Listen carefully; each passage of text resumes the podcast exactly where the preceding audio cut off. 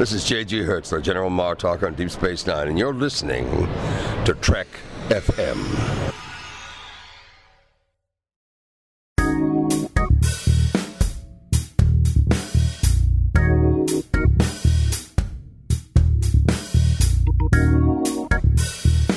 Hello, and welcome to Season 6, Episode 2 of Commentary Trek Stars, a show which deals with the work of Star Trek creators outside of Star Trek. I'm Mike, I'm John. and today is the first part in a new series which we're doing on Harve Bennett, the producer of Star Trek's 2 through 5, as well as the creator of numerous television shows and producer of numerous television shows and writer of numerous television shows and also the writer of numerous Star Trek movies. He does it all. Yeah. The man who saved Star Trek, one of the many. Men not an understatement. Trek. Definitely not an understatement to say that. Yeah. And uh, he I'm recently sorry. Definitely not an overstatement to say that. Yes, yes, that's that's accurate.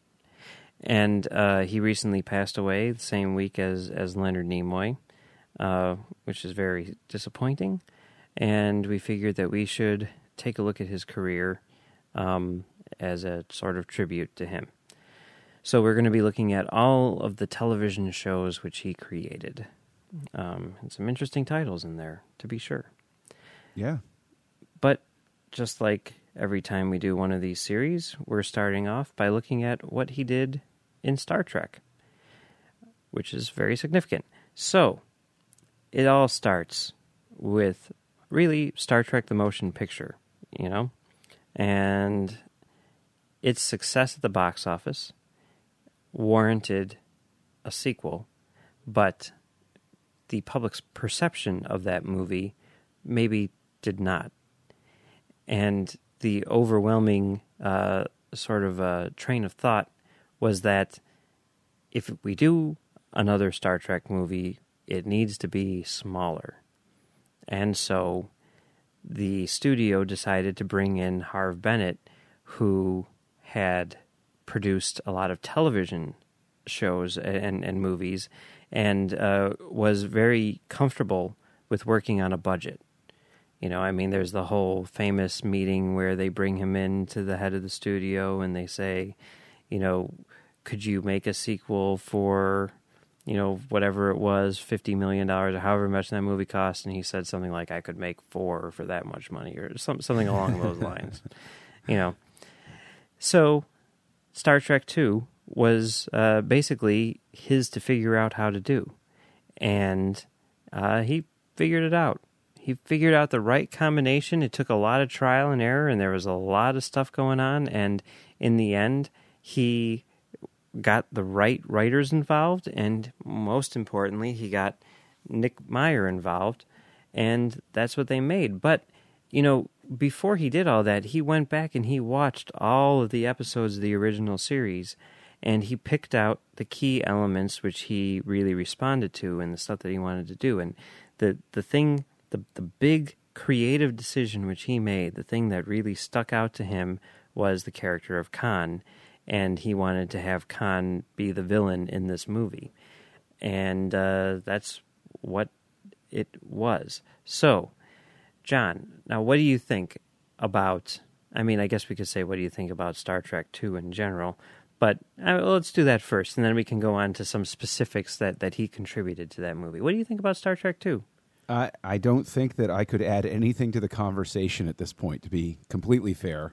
Um, everybody loves it for a reason. Uh, you know, it's very easy to look back and be like, oh, well, you know, wh- whichever movie in a series wasn't truly the best. But no, it, there's a reason why this is the one that everybody goes back to. This is um, this is sort of like from Russia with Love for James Bond, where this is the one where, and I forget the producer's name uh, from the James Bond series, but he said one time during an interview, "We always try to make From Russia with Love again," and somewhere along the way, we wind up making Thunderball.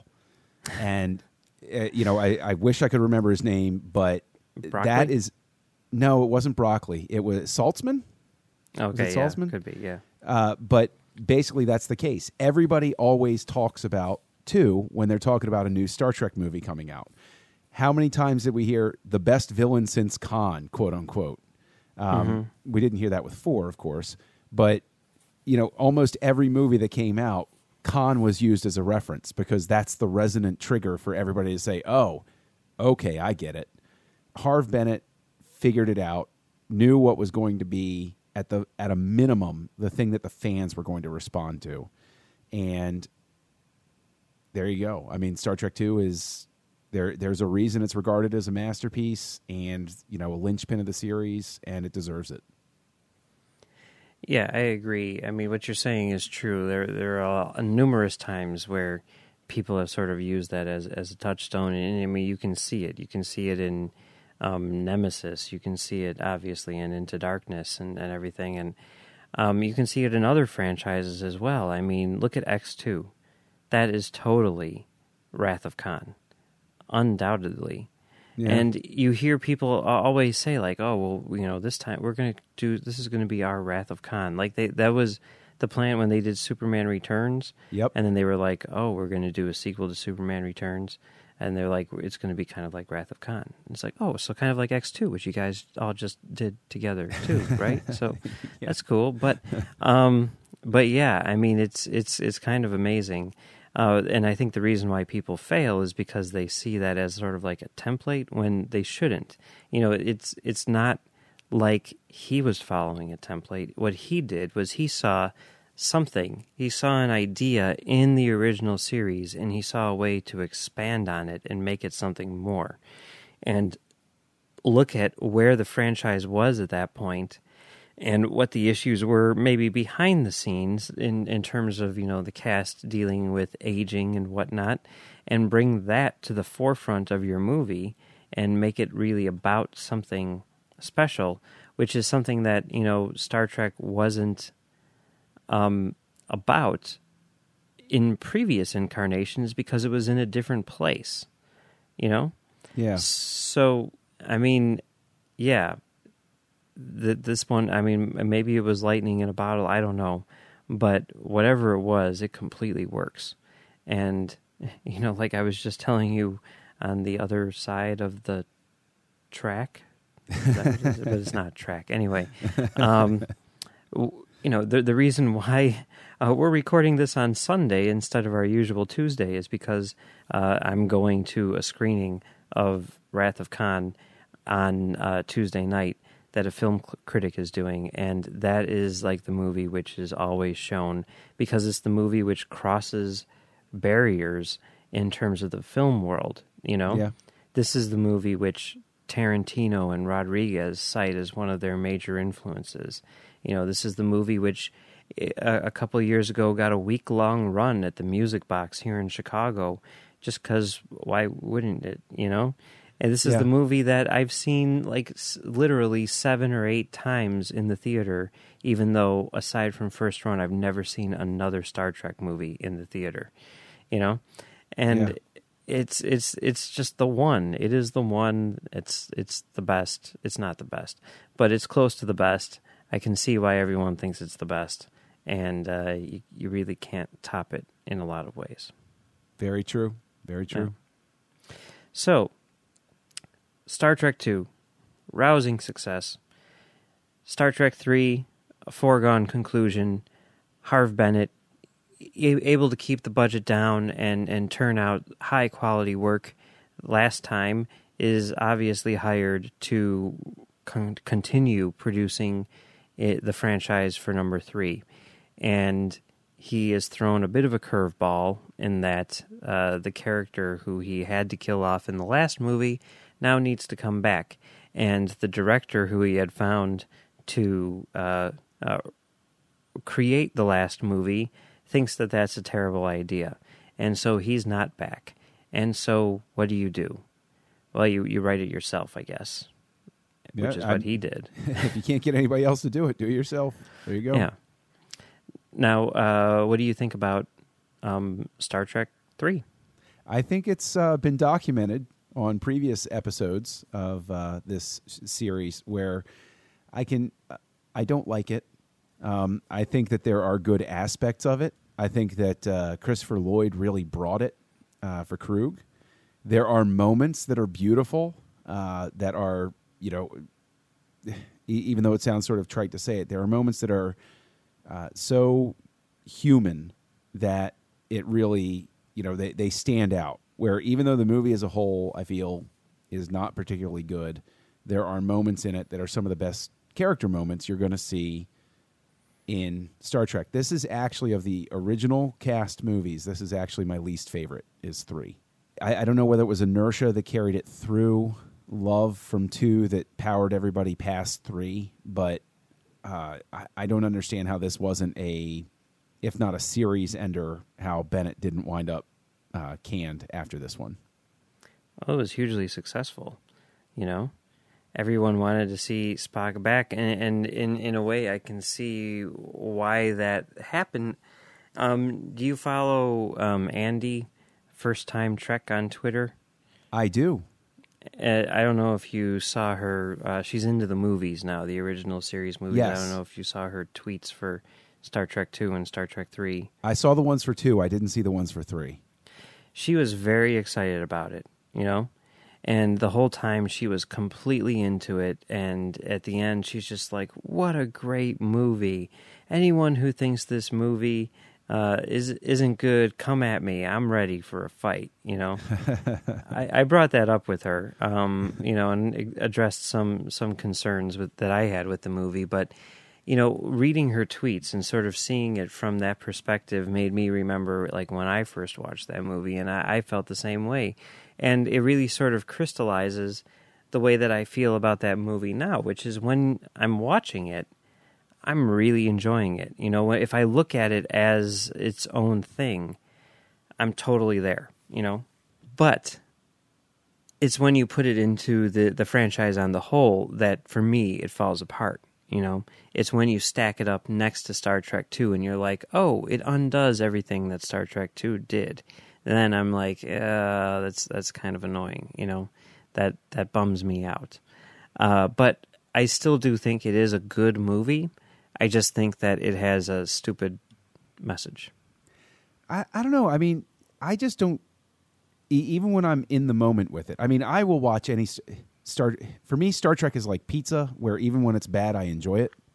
And this is like, uh, you know, a pizza from, I don't know, Domino's as opposed to Papa John's, where it's like, yeah, it's still pizza, okay.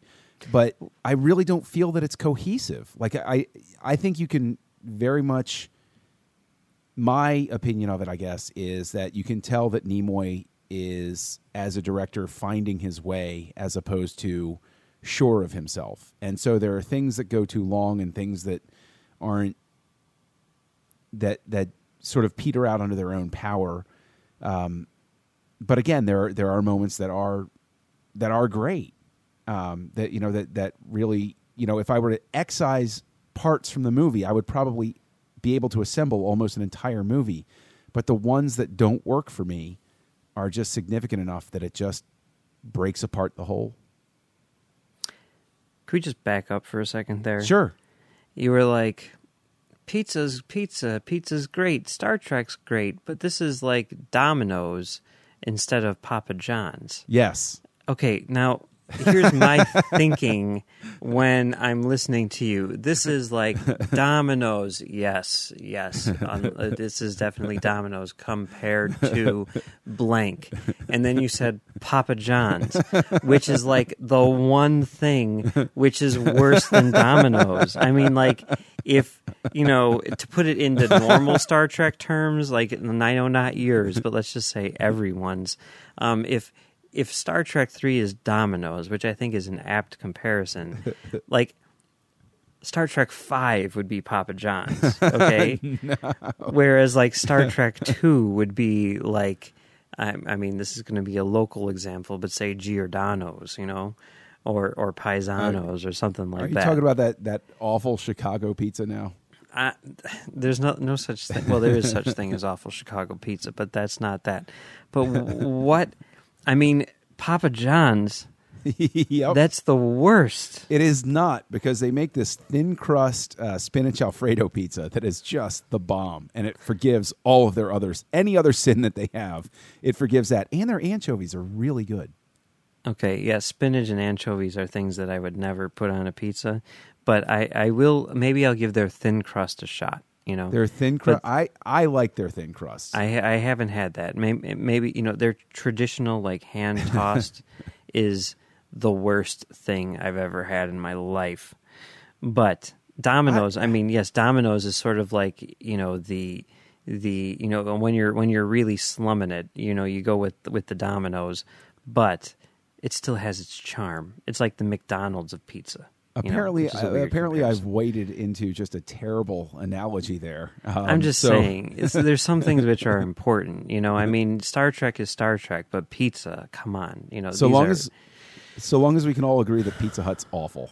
Can we all no, agree on see, that? I like Pizza Hut. I'm No- the no one way. guy. No. I love. I mean, maybe it's just a thing with a childhood thing with the personal pan pizzas, like the Book It program, where Yep. it's like read seven books and get a personal pan pizza, and then you grow up and you realize, like today, thirty years later, those personal pan pizzas cost two dollars and fifty cents. So back then, like I probably had the change sitting in my room somewhere. I would have never read anything, you know, if I could do math. You know, they should have a math it program, you know, to, to teach you how they're screwing you over in the book it program. but because of that, and also because of the breadsticks, I love Pizza Hut. I can never get it because my wife hates it, but yeah. I, I have to think of a completely different analogy then, and that's just gonna that's just gonna take too long. So I stand by my Domino's and Pete. Pete All right, uh, all right. I, We'll I move stand on. by. I understand what you're saying, even though I don't understand what you're saying. You know what I mean? Fair enough. Okay. Um, but yes, no. Regardless of that, you know, every everyone else thought it was, you know, apparently like you know Lou Malnati's or something because it was very popular. it was ex- an extremely popular movie. In fact, it kind of breaks the even odd rule because everyone loves this one. It, it's strange. Historically speaking, you know, we look back at it now and we think of it as one of the lesser movies, but back then it was a huge success, which is why they gave Nimoy number four as well, you know? And uh, with number four, it was an interesting case in that uh, I don't know what the reasoning behind it was, but Harve Bennett obviously again returned as producer, and uh, he was able to get um, Nicholas Meyer to come back to uh, write the screenplay, and there was a lot of turmoil in terms of the the script, which is very similar to what's going on now, actually Yeah. eh, with where there was a writing team and the writing team of young young kids who hadn't really done anything before. Th- that writing team, you know, was essentially uh, fired, and then uh, a new writing team was brought in, a- an established writing team, and that was Harve Bennett and Nicholas Meyer. And the way that they sort of broke up the duties was um, Harve Bennett wrote the 23rd century stuff, and Nicholas Meyer wrote the 20th century stuff. Which is similar to, uh, if I recall, uh, it's a, um, another movie that he did. Like he he said in an interview, he's like, I basically just reworked a script I'd already written, and it just made it go real quick. Yes, time, time and again, which uh, yeah, that's the one. which was the um, uh, Jack the Ripper, H.G. Wells movie, where H.G. Wells travels through time to find Jack the Ripper, and it is San Francisco of well, the present day at that time was the '70s, and there are certain gags which are lifted directly from that movie and, and put into it is I mean that would make a really good double feature. Um, it's it's really interesting. I mean, and I mean, he's completely aware of it. You know, he was even like, "Can we set this in like London or Paris?" Because like I did this already once in San Francisco. You know, so Yeah. but they're like, "No, it's got to be San Francisco." So he's like, "Okay, find and replace, find and Did- replace." I, I don't recall uh, to tie it into uh, uh, you know our discussion of In Search of with Nimoy. Did they find out uh, who Jack the Ripper was? Was it the Loch Ness monster? I forget who they had. Um, I'm sorry, it's not time and again. It's time after time. Time after time. Um, I forget who they said uh, Jack the Ripper was in there. I think it was a fictional person, if I'm not mistaken. He was played by David Warner, and then H.G. Wells was played by Malcolm McDowell. Wow, But- there's a Star Trek tie-in. Yeah, yeah, and we've done an episode on Time After Time uh, way back when. It's there somewhere for people to find if if they so choose. And I, I do recommend that movie. It is a very good movie, actually. So Mary McDonnell is in it, and it's cool.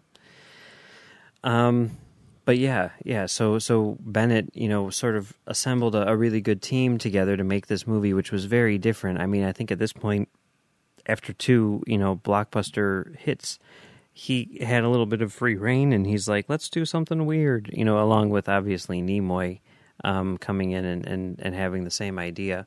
And uh, the results were extremely uh, good. I th- I personally think both um, creatively and definitely in terms of uh, money, it was the most successful of all of the movies.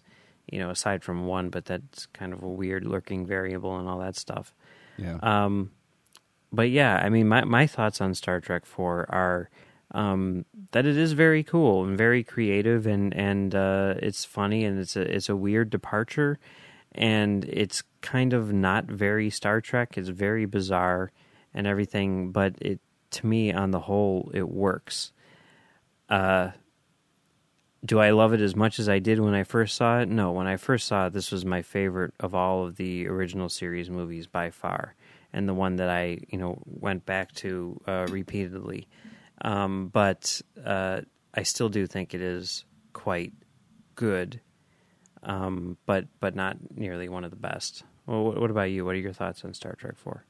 Eminently quotable. I agree that it's not a uh, a true quote unquote Star Trek uh, feel to it, but uh, there are so many great scenes. I mean, the the Spock being fish out of water. Um, you know, no pun intended. Uh, but you know, his his continuing struggle with uh, how to curse through the movie is a great thread. Yeah, Um, and there are so many great scenes. I mean, you know, who hasn't with their, you know, with their good friend, you know, planning to go out to dinner, you know, do you like Italian? Yes, no, yes, no, yes. I love Italian.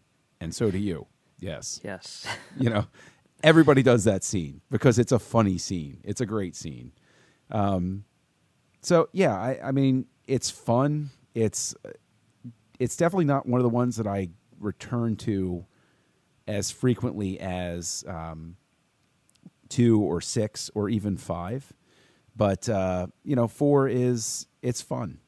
You know, I, I wouldn't dissuade somebody from seeing it. My biggest problem with four actually is the score. I dislike the music a great deal, and that is if I watch it, I have to like go past the opening credits because I, I can't stand that score. It's very difficult for me. It's a weird score. I think it's generally speaking um, appropriate for the movie, but it's not very Star Trekky. Yeah. Yeah. Um, yeah, I, I don't know. It's it's it's it's a strange it's a strange movie to sort of like wrap your your head around as far as Star Trek is concerned. But you know, the other thing is like, for example, going to see this this Wrath of Khan screening. The reason why uh, they're doing it is because they want to do a tribute to Leonard Nimoy, which is very well deserved and everything like that. And while I think that uh, Wrath of Khan may be his most iconic and best performance and everything like that. I kind of wish that the movie that they would go to would be Star Trek 4 because you got the, the Nimoy performance, but you also get to see his work behind the camera. And I, I kind of wish that, you know, they'd step just a little bit outside of the box with some of these tributes and show that instead. But Sure. what can you do? Um, next up, after the huge success of Star Trek IV, was Star Trek V, The Final Frontier. Now, here, Bennett was placed in a teeny tiny bit of a bind in that he had to give Shatner the chance to direct. And Shatner was not exactly a proven director at this point in time. And Shatner obviously wanted creative input into the script as well. So Bennett um, and Shatner hired David Loughery to uh, write the screenplay, which was based on uh, a story by Shatner and Bennett and Loughery, and the results were um, interesting. what do you think about Star Trek Five? Um, I encourage everyone to uh, go back through the uh, commentary Trek Stars catalog and uh, hear where I uh, endured a, a wonderful horsewhipping uh, at the hands of Max uh, for my love of Star Trek Five. I won't recount the whole story, but I have a bizarre emotional attachment to this film. I probably have it memorized as well as I have any Star Wars movie memorized um, because there was a period of my life where I fell asleep watching it repeatedly, and you know, it, it's it's like uh, Dr. Marvin Monroe's uh, language tapes. Eventually, it just burrows into your brain, and um, I think that the themes in this are actually extremely enduring. And yes, while the movie is decidedly imperfect, that the uh, the message of the film is one that I think should be revisited um, by the very sensitive uh, sensibilities of today. Uh, of pain is a part of life. You're going to have to deal with it. There's nothing that's going to get rid of it. And you know, I, I think that Bennett actually said in a retrospective interview, he said, you know, I I think he admitted that he understands why people sort of beat up on it, but he's like, you know, this is actually I think it's got a good message to it, and I think that it it stands up, especially when you look at how obsessed we are with the the self help stuff still with you know Dr. Oz and Dr. Phil and all of those people that are giving us advice that supposedly is going to make it so that life is pain free. They're modern day Syboks. So I'll defend this movie to my dying day. Okay.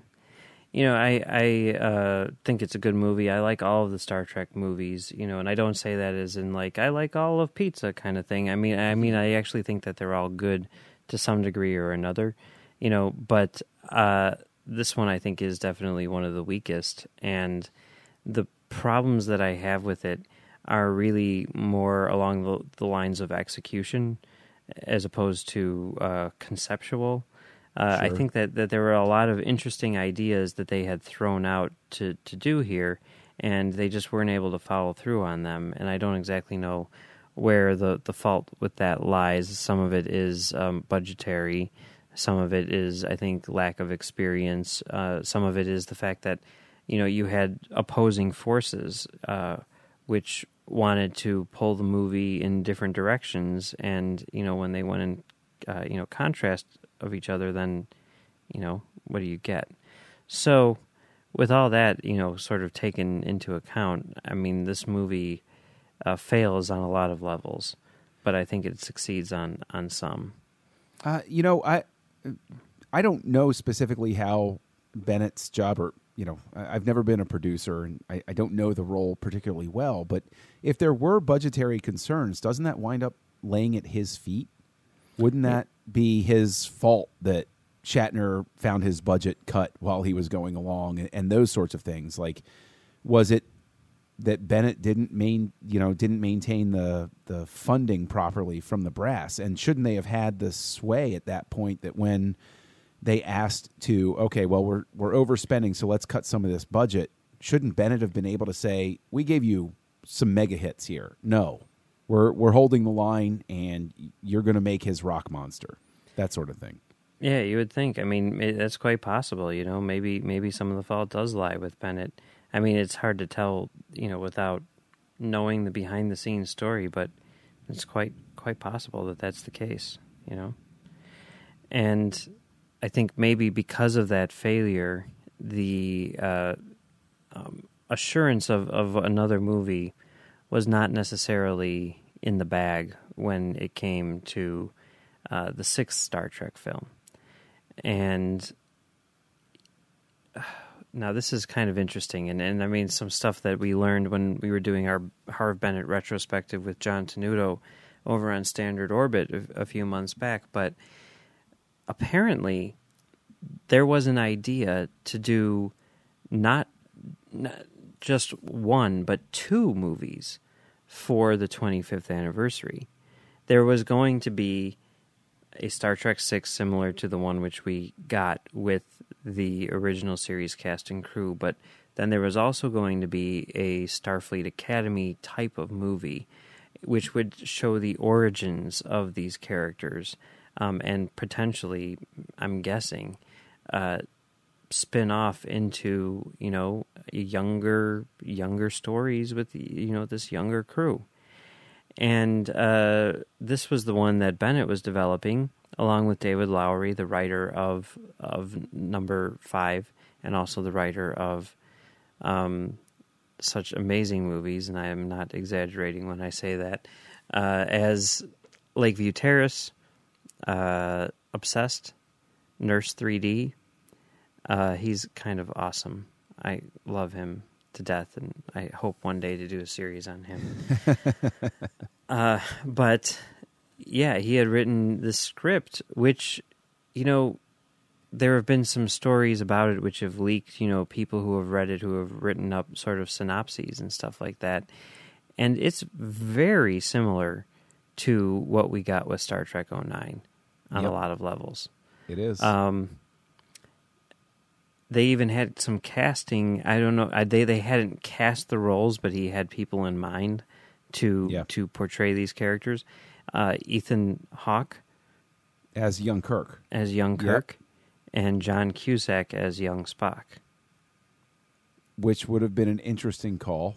But it would have been an I- interesting call. I could see it work if they were emphasizing Spock as not yet in control of his emotions. Like if they were emphasizing the more human aspects of Spock, I could definitely see Cusack playing really well. It's weird. I mean, because part of it is, you know, you, you really do got to place it in the proper um, time period. This would be pre before sunrise Hawke and pre say anything Cusack. We could have prevented Say Anything if John Cusack had played Spock. You don't like say anything?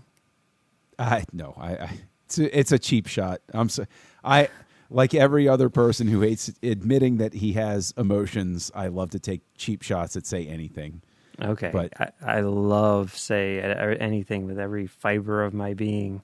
I That I, I just love taking cheap shots at it. I can't help it. I it's it. I'm cuddly inside, but I like to maintain a uh, gruff exterior. Fair enough. Fair enough. When it comes to say anything and my love for that movie, I'm up there with like a uh, a boombox standing, you know, professing my love uh, for say anything. Uh, and all Cameron Crowe movies, really, for the most part, whatever. Maybe Fair not. enough. We bought a zoo or something like that, but Well, they spoiled everything just with the title. this is true. This is true. He's got a new movie coming out uh, this month, uh, which I'm quite excited about. So, yeah. Anyway, um, it would have been an interesting movie, and you know, it was kind of ahead of its time in its thinking, where they were doing, they were planning on doing like essentially a Star Trek cinematic universe. Let's have two of these storylines Yeah. going at the same time with this, you know, same characters but at different points in their life. Is crazy to think that we could have had two Star Trek movies in one year. That would have been awesome. I mean, why don't they do that now? That I Uh, mean, everyone's trying to do their cinematic universe. There's going to be a 21 Jump Street cinematic universe now, which is a terrifying thought. and yet awesome, by the way. I don't know if you've seen those movies. I haven't, but it's just, you know, not everything needs to be a cinematic universe. Is all I'm going to say. Not everything needs to be a cinematic universe, and the idea of a 21 Jump Street cinematic universe is crazy until you see 21 Jump Street, and then you go, yeah, no, that makes total sense. like, do yourself a favor and watch All those right. two movies. Especially, I mean, the first one's really good, really solid, and everything. The second one, they just go insane. and I think you'll really appreciate sort of the uh, the metatextual nature of that movie. And you know, their plans for the third one are to do like a Men in Black like spin off. I don't know what it would be. Interesting. Um, and it's that's like yes, that's exactly what you should do. Men in Black is the only thing that you can do for twenty three Jump Street. You know, so go go do it, guys. Check those out; they're great. From the director of the Lego movie or the directors of the Lego movies. oh, see, that's all you had to say. Now I'll go see them. yeah, yeah. All right, sure, excellent, cool. no problem. Anyway, Um, yes. So with all that happening, with you know Twenty One Jump Street, I mean, who? Okay, Uh, I mean, let's just think about this because it actually does fit into the same continuity as the show and everything. If you were Okay. to say like five years ago, you know, when Marvel was starting up this whole thing, you know, which television series which exist are going to get cinematic universes, and you were to say Twenty One Jump Street is, but Star Trek is not. I mean, come on. Your brain would melt. Yeah. You would say, "What? What? What's happening?" As It's a matter like- of fact, yeah. Why aren't they even talking? Like seriously, the the time is right for them to bring back a TV show that ties into the movie series. You bring back a TV show which ties into the movie series, you start spinning off other Yeah. movies, you know, why not? It makes perfect sense. And Good you know, grief. by by no means the first people to say this, you know. I mean, Yeah. I think there was even an article in the Hollywood Reporter or something like that, but yeah, it's just common sense. They're doing a Transformers cinematic universe. Do a Star Trek one. Come Now, on. that I have seen, and that I can say is a terrifying thought. I'm okay with it. You never know. I am not. I will never be okay with the Transformers as they are currently envisioned. Uh, I, I, I, I think those movies are decent. You know, whatever. They are not. They are terrible. But a Star Trek cinematic universe makes sense, and there are so many outlets now. Why on earth would they not pursue it?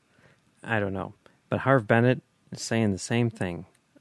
In, Yeah. in, in, up in the great beyond or whatever, um, because he had that idea back in the day, and you know, way ahead of the game, and uh, that's kind of how he was with all of Star Trek. You know, he figured it out. He totally hacked that Gibson. He knew exactly what it was to make Star Trek good and to you know sort of maintain the integrity of what had come before and just build on top of that well except with star trek 3 i guess but you know um on the whole i mean god you know can you imagine what star trek would look like today without him It would be No. I, he li- he literally kept it alive. yeah He kept Star Trek relevant, yeah and uh, more so than I, Next Generation doesn't happen without Harve Bennett because without the success of the film series, that show doesn't get greenlit. yeah Paramount doesn't say, "Oh wait, we've got a we've got an opportunity here." Like that Harve Bennett led to every, you know, and Next Generation leads to Deep Space 9, Voyager, and, you know, eventually Enterprise. And so there you go. I mean, uh, you know, he made it all possible.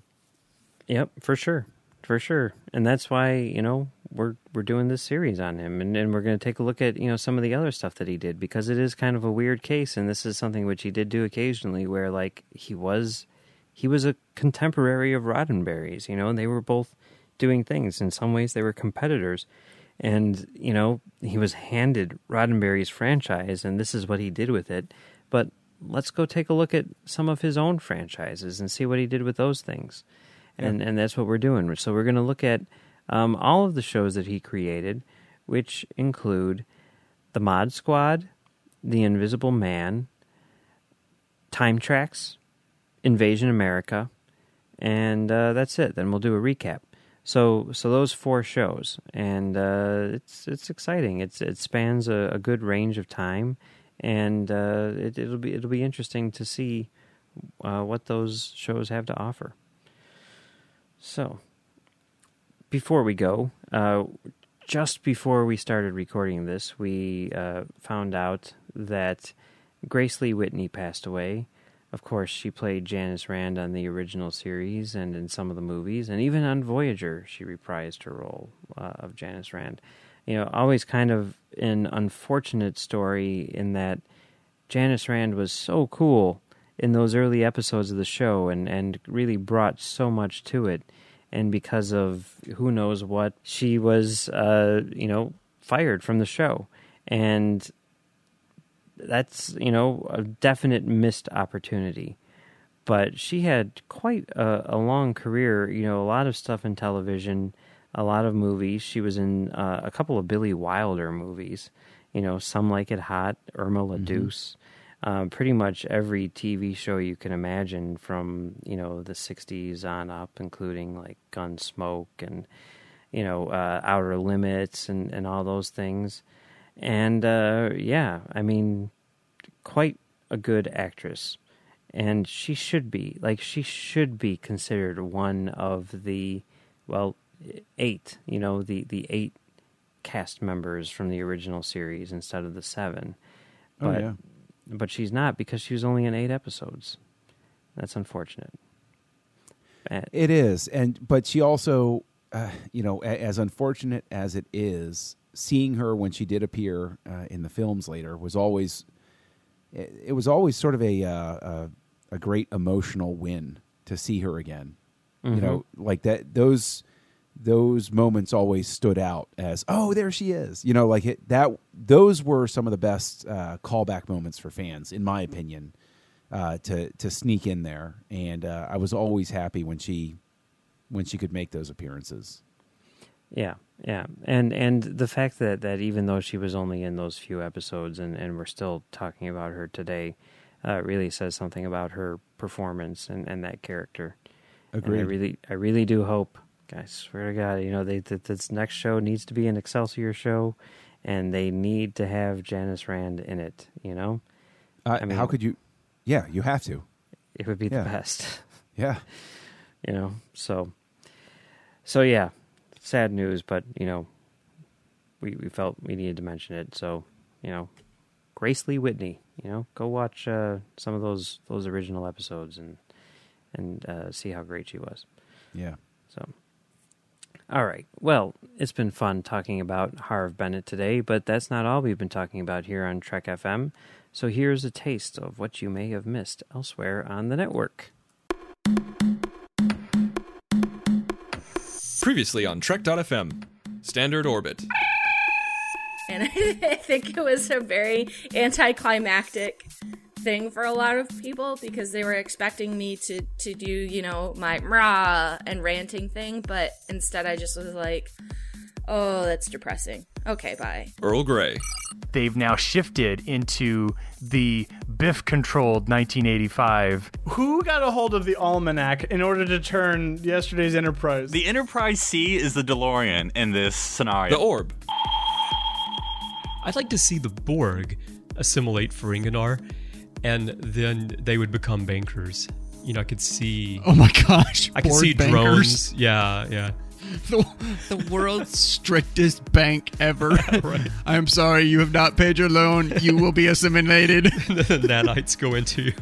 yes. To the journey! I, I, I kind of want something with a little bit more teeth. For some reason, like like starting a garden just doesn't scream Mirror Universe to me. Starting a garden doesn't have teeth. The Ready Room.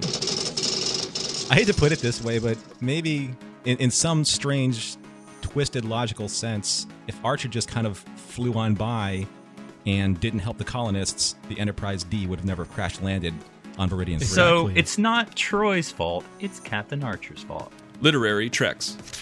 This is this is something that doesn't get done a lot in books because I don't think the time period's supposed to be that long. Mm-hmm. But what did you end up thinking about having a story take place before where no man's gone before? well, I thought personally that it was really cool. The 602 Club. my two favorite scenes in the film are Cap saying language and then the rest of what the jokes that go with that and then Cap moving the hammer just enough then Thor's face when he can't pick it up is priceless. And that's what else is happening on Trek.fm. Check out these shows and get in on the daily Trek Talk. You'll find them on iTunes, Stitcher, TuneIn, the Windows Podcast Directory, or you can stream them from the website. Just visit Trek.fm to get all the links. We have a message, another message from Brad, uh, who emailed us about Mission Impossible a few weeks ago.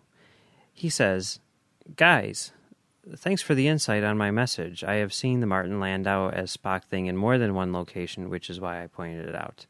Um, yeah, that's fair. I mean, you know, Yeah. I, I don't necessarily. Uh, I'm, I'm not saying that it's not true. I'm just saying I'm skeptical. Yeah, but I'll have to research it. John, I would be honored to hang out with you. If I were closer to Chicago, I'd hang out with Max and Mike too. I grew up downstate in Charleston, and in fact, my best friend from childhood teaches at Hinsdale Central and lives in Bolingbrook. I Oh, know cool. where Hinsdale is. That's cool. By the way, Midnight Run could well be my favorite De Niro film. And a robot designed to infuriate? Have you been talking to my wife? Kidding, he says. Uh, Midnight Run is a good pick too. That is a very funny movie. I, I haven't seen Midnight Run. What? Are- you're kidding me. No, there's a lot of gaps in my movie watching. I just, I know? just, uh, I hung out with my brother, and out of left field, we both started quoting Midnight Run, uh, just for no reason, and it, it you have to see it. It- It's a great film. I'll watch it. I'll watch it. There's tons of movies that I have to see, you know. But uh, one day, one day I will get around to it. But uh, thanks for, for the email, Brad. We really do appreciate it. And uh, yeah, I'll check out Midnight Run, you know. Yeah, For sure. And uh, just let me know a good time to meet up, and uh, we can go out to lunch, man. Sure thing. If you'd like to send us an email or, or any other feedback or whatever, you can find the form on the website uh, at trek.fm or you can email us directly at comtrackstars at gmail.com. You can also hit us up on Twitter at comtrackstars or you can find us on Facebook at the Babel Conference where we uh, talk about all things Star Trek with uh, various other listeners and, and whatnot. Uh, you could also leave us a review on iTunes if you wanted to. Uh, apparently, that helps us out greatly, or you know, just give us a little rating. It doesn't have to be five stars. It can be whatever you think we are deserving of. It should be five stars. I'm going to say three and a half. No, five. Only five. So, John, where can people find you on the internet? Well, you can find me lurking around Twitter at Kessel Junkie, K E S S E L J U N K I E. Uh, and you can also find me on a little weekly podcast called Words with Nerds that uh, airs every Thursday, and uh, uh, Podbean, iTunes, Stitcher, usual channels. Yeah, you can find me right here on the network doing Standard Orbit with Drew, and you can also find me on commentarytrackstars.com where I do commentary track stars off topic and commentary track star babies. And you can find me on Twitter at Mumbles3K. Before we go, we'd like to ask everyone to please support our sponsor who helps us bring commentary Trek Stars to you each week, and our sponsor for this show is Audible.com. Audible is a great way for you to read all of the books you've always wanted to read but never thought you'd have the time for. Audible is the premier source for audiobooks with more than 150,000 titles to choose from and new titles coming every week. From classics to current bestsellers and even some of the most famous Star Trek books like Prime Directive and Federation, Audible has something for everyone. I was just telling John that I'm going to use Audible to get the new Star Wars book, Lords of the Sith, which you Highly just recommended. read. Highly You- recommended. Yeah, I'm I'm looking forward to it for sure. I, I, I ever since I heard about it, I'm like, is this going to be like sort of a, um, a a buddy story? You know, like Darth Vader and and Emperor running around, getting To into call- trouble. To call back to the email, it's sort of like Midnight Run. Cool, cool. Yeah. As a Trek FM listener, you can get a free audiobook of your choice along with a 30-day trial to see just how great Audible is. So give it a try today. Catch up on all those classic Star Trek books you've yet to read and that latest novel from your favorite author as well. Just go to audibletrial.com slash trekfm and sign up today. Again, that's audibletrial.com slash trekfm, and we thank Audible for supporting commentary, Trek Stars, and Trek FM. And lastly, uh, there's one more way that you can directly help us keep commentary Trek Stars coming to you each week, and that's by becoming a patron of the network on Patreon. Just go to patreon.com slash trekfm, P-A-T-R-E-O-N dot com slash trekfm, and you can sign up today and become a, a donor and it's kind of like Kickstarter, but on a monthly basis. So if you have a, a dollar or two that uh, you'd be willing to spare, we'd greatly appreciate it. All right, so that's it for Harve Bennett's work on Star Trek, and next week we will begin our look at his work outside of Star Trek with a show called The Mod Squad.